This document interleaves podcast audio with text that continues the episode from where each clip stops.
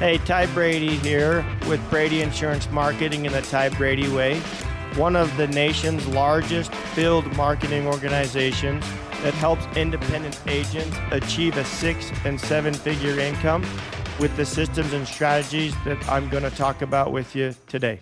Welcome back to another episode of the Ty Brady Way. Today, I'm going to share with you the adventures of Ty Brady and the family that happened to us recently because you can't make this stuff up.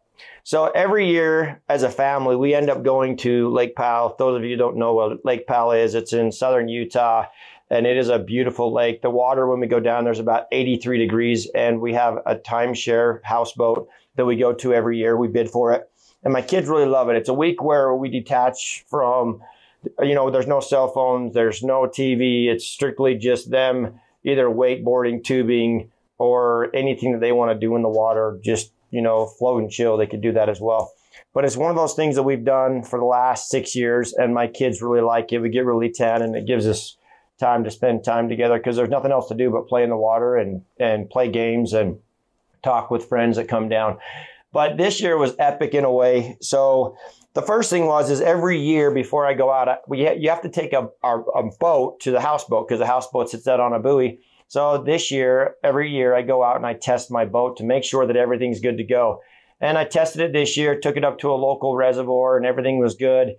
But on my way back, I was walking around my trailer and I had a tire that started to show the wear and tear, the still around the tire. So I had to fix that. And then I looked where I was going to take it out again. My wife wanted to go to another reservoir for the weekend and there was uh, I noticed the rail where the boat sits on it had rotted, and the bracket from the rail busted through the bottom of my boat. So I had to fix a fiberglass repair. So I had a blown tire, I had a rail I had to fix, and that was challenging because you got this 3,500 pound boat that you have to jack up, pull the rail out, make sure everything's secure, and then put everything back together.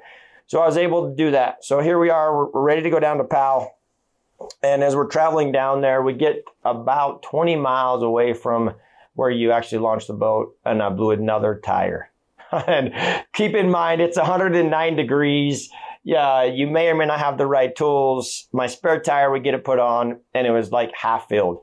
So had, my wife had to back, back up the minivan, plugged in the, the, uh, the uh, what is it compressor we pumped it up enough and got the boat on the water so i'm like man we're great Kevin, what else could happen right so we get out we get out um, on the water we're uh, get there Wednesday, and on the next day we go out Thursday morning, and uh, we're tubing, and all of a sudden I hear this loud clink, clink, clink, clink, clink sound.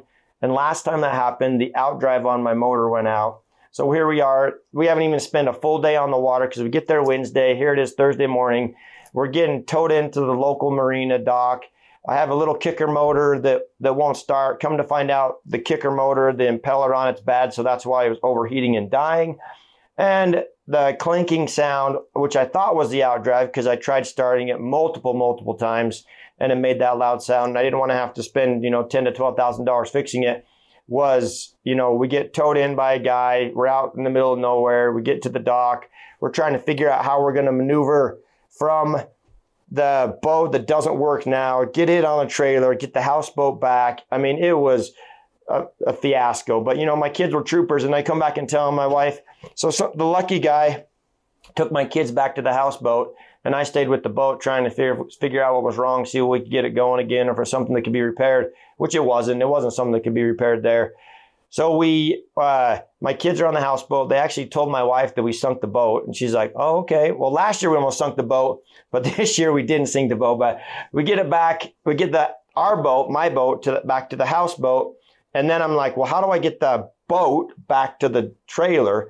Well, my other buddy that has a timeshare, he had a jet ski. So I got a ride over to his houseboat, took jet ski off of his, well, actually, wave runner, not jet ski, took the wave runner to, and it actually towed my boat, got it back on the trailer with the wave runner.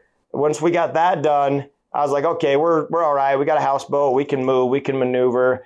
And with the houseboat, you got to take and go you got to dump the the gray water in the the, the fresh tank. You've got to do some things for the next people coming. So it was a little bit of a challenge because we had to go and empty the pooper pump. Then we had to put fresh water in. Then we had to go get gasoline. Then we had to go to the dock to unload. And then we went from the dock back to the buoy. And then I had to get an executive ride back to my truck. So just to get out of there, it was like one thing after another after another. But I look at it this way, you know, my kids, I said, hey, what did you learn from this week? They said, Dad, that we're not quitters. Dad, we are not quitters. And I'm like, we are not quitters. We enjoyed it. Um, I've learned a lot about being in, you know, four or five hours away on a lake, but that's not all. So we get the boat on the trailer, we get the houseboat back on the buoy. I get a ride back from the executive dock, and I'm driving home, and we blow a tire again. Now, this is the funny part. I start, I'm like, we're in the middle of nowhere. I mean, I mean, you're two hours from nowhere at this point. I mean, you go into Grand Junction, it's on a Saturday, or you could go into I 80 towards Salina. That's about your only options you have. So I called three different places. The first guy I call, call him up. He says, Hey, you know what? I'm in Grand Junction, Colorado. I'll be back in five hours, but I have the tires you need. Um, you just got to wait. I'm like, I can't wait for five hours. Call the next person. Call them up. They say, you know what? My husband's out on a, a tow in rural Utah. He's not going to be back. And but guess what? I don't have the tires. So they're like, well, call this guy. So I call this guy at a storage place, and luckily he had the tires. But get this, I pull up.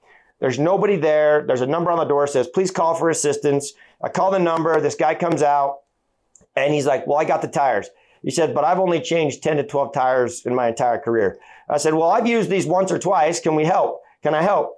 I literally used his floor jack, jacked up my boat, pulled the tire off, helped him get the boat or the, the tire on the new rim, get it back on my boat, and then take the tire off the spare tire, oh, the spare tire rim, um, and put the new tire on. By the way, because we blew the tire on the way there, there was a place we stopped at. They didn't have our tire, so I had a tire that was a little about an inch smaller that I put on. So when I blew that tire between going coming back home, I put that tire on at least to get it to where we needed to go. And then I got two new tires, helped the guy put them on, and then we were able to head for home. You know, it was an adventure to say the least. My kids had a great time. My wife had a great time. And it's always memories that they, re- I mean, it's memories that you make as a family. And I talk a lot about family time. My Fantastic Four, it's family, faith, financial freedom, and free time. And I'm able to do that. My family is resilient. Uh, we had a great time at Lake Powell. One of the things I want people to understand that trip to Lake is follow your intuition. And there was a couple of things that I learned. So as you know, I told you the story about me having to fix the rails on my boat trailer to get the boat on it, and then I had to uh, jack it up. I'm like, as I was jacking on my boat trailer, something said to me, "Hey Ty, put that jack in the back of your truck. Take the star wrench that I used to change that blown tire from the previous trip, put that in the back of my truck." It would have been a lot worse changing those tires had I not listened to my intuition. I mean, I had the room in my truck, I had the time, but I'm telling you what, that jack made it a lot easier and that star wrench to change those tires, especially after changing three of them.